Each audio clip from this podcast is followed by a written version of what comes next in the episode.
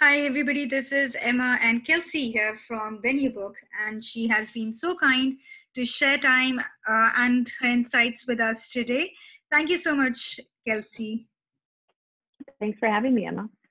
So, um, Kelsey, why don't you share a bit about yourself and your work experience? Yes. Uh, so, my background I started out uh, my career as a stock research analyst at Fidelity Investments uh, which um, at its heart may sound very kind of unaligned with startup life, but it was a very entrepreneurial job where I was given sort of a group of stocks and told go make money for Fidelity Investments and figure out what to buy and sell, which was really kind of the foundation that led me to eventually want to start my own company. And when I was in business school, I was the director of finance for a nonprofit called Minds Matter uh, that we were a, a, small startup nonprofit that was just starting to host fundraisers and events to raise money for the organization. And it was with that organization that I had the idea for Venue Book, where I felt there really has to be a better way to do this overall. Mm-hmm. And so I came um, to the founding of Venue Book with more of an event planning background but we have on our team uh, um, also a wide range of people who have managed venues for many, many years. So we also have a really holistic view of the industry on the team, which really has driven us to build very different solutions than maybe some of the other players in the market. Right. So, what has your experience been with remote employment, either as an employer yourself or an employee? You know, both mm-hmm. sides of the coin. It's a great question. So, first off, half of our team is remote outside New York City, where we are based overall. Uh, so, I find that generally there is a very strong preference among uh, some very motivated employees to be remote. Uh, usually, it carries a different level of flexibility, a different level of trust, and allows them to really integrate work and life seamlessly. Um, on the flip side, though, as a founder and a CEO, I find that if you're going to allow your team the ability to either work remote or or have some of that flexibility around uh, working from home, you need to hire with a very specific skill set in that you need to create structure for them to be able to communicate. Like, for example, we use Slack on a very regular basis uh, do a lot of video sessions so people really feel that they can connect with people uh, via video and see them in person. And then also hire people with a very specific skill set, and that tends to be pretty self starting, pretty self motivating, self regulating.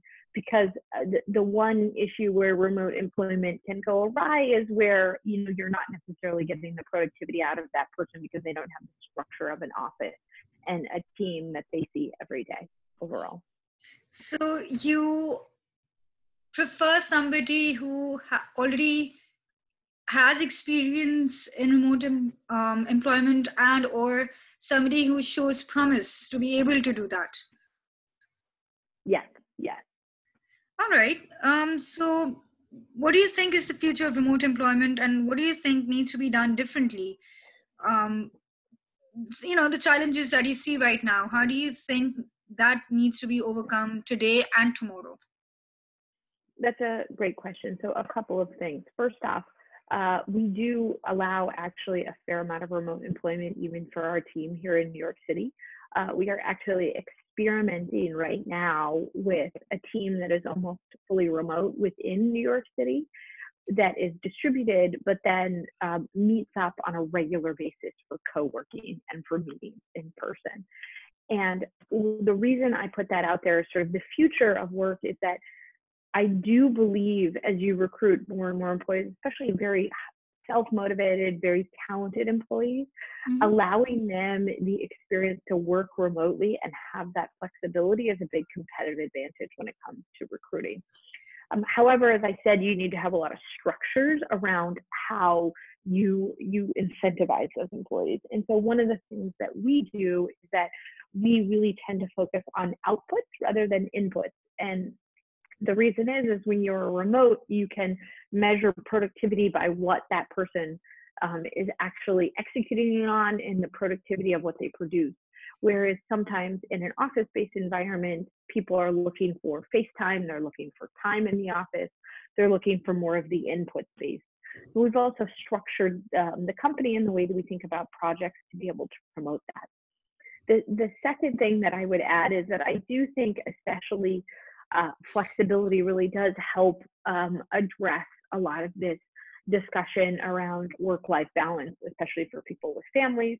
And that there's just been a lot, obviously, as a female founder, it's, it's top of mind, and having a family myself, that it, a lot of employees you know they're they're asking for paternity leave they're asking for maternity leave they're asking for flexibility allowing that flexibility actually allows i believe sometimes for happier workers um, and productivity but you do need to put some restraints around it because one of the, the knocks on remote work is that sometimes people can abuse that flexibility overall. So as long as you have the structure and the culture in place, it can be a huge competitive advantage because I really believe the future is that flexibility of remote and distributed work when it comes to building teams.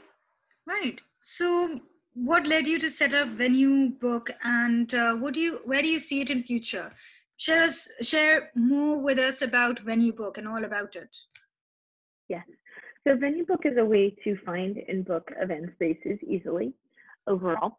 Um, and where where what we really focus on is taking something that has been an offline phone based back and forth process and making it templatized, systematic, and really intuitive for anybody to do overall. And in the technical um, and behavioral acumen that goes into our product to be able to do that, though, is, is quite complicated because how do you take something that was bespoke and priced off the cuff and, and actually make it standardized across thousands of different venues? Um, we do that with a team who really understands uh, venues and really understands the needs of event planners. Um, and where we're going in the future is we're rolling out actually a bunch of very, very exciting partnerships um, that we'll be announcing here in Q4 and in 2020 that will allow partner websites to actually integrate our venue, um, our venue inventory and our venue technology to provide a differentiated experience to visitors on their site. So you won't be able to access VenueBook venues just on venuebook.com. You'll be able to access it and also another a bunch of other areas that people are also looking for event venues with a bunch of partners come 2020. Right. So, uh, where are you based um, out of? Uh, it is in New York, but how many cities do you cater to? So, we're based in New York right now. We are in New York City, Chicago, San Francisco, Denver and Washington, D.C., and we'll be going national next year in 2020. Oh, wow. So big, big um, ticket items on the agenda. Yes, a big expansion next year. Wow, sounds good. And we wish you the very best for that. Thank you. All right, so um, how about we wrap, wrap it up and um, you share your thoughts about how you think places like VenueBook and Gaper can synergize their strengths to work collaboratively, and you know, um, how can Gaper push forth your um, expansion idea to the forefront? Well, first off, you know, one of the things that I didn't speak about when I spoke about sort of the mechanics of our distributed team is that we are New York City based, but we hire almost all of our developers actually outside of New York. Uh, we find that there is a lot of development talent um, in the world, and that uh, really branching out and looking for the best talent rather than the person who's in the perfect location um, has mm-hmm. been very fruitful for us, and that we've been able to recruit some excellent talent, let's say in Canada or um, in other areas of, of the world overall. So I think one of the ways that we could work together is that you guys really support that. How do you build a distributed development team um, and manage them in a productive way? And you know, we've already taken some steps to do that. If you look at the makeup of our team, mm-hmm. um, and so that would be a way that we could collaborate long term. All right, perfect. Thank you so much for your time, um, Kelsey. And we again um, wish you the very best for your future ex- expansion ideas. Great. Thank you so much, Emma.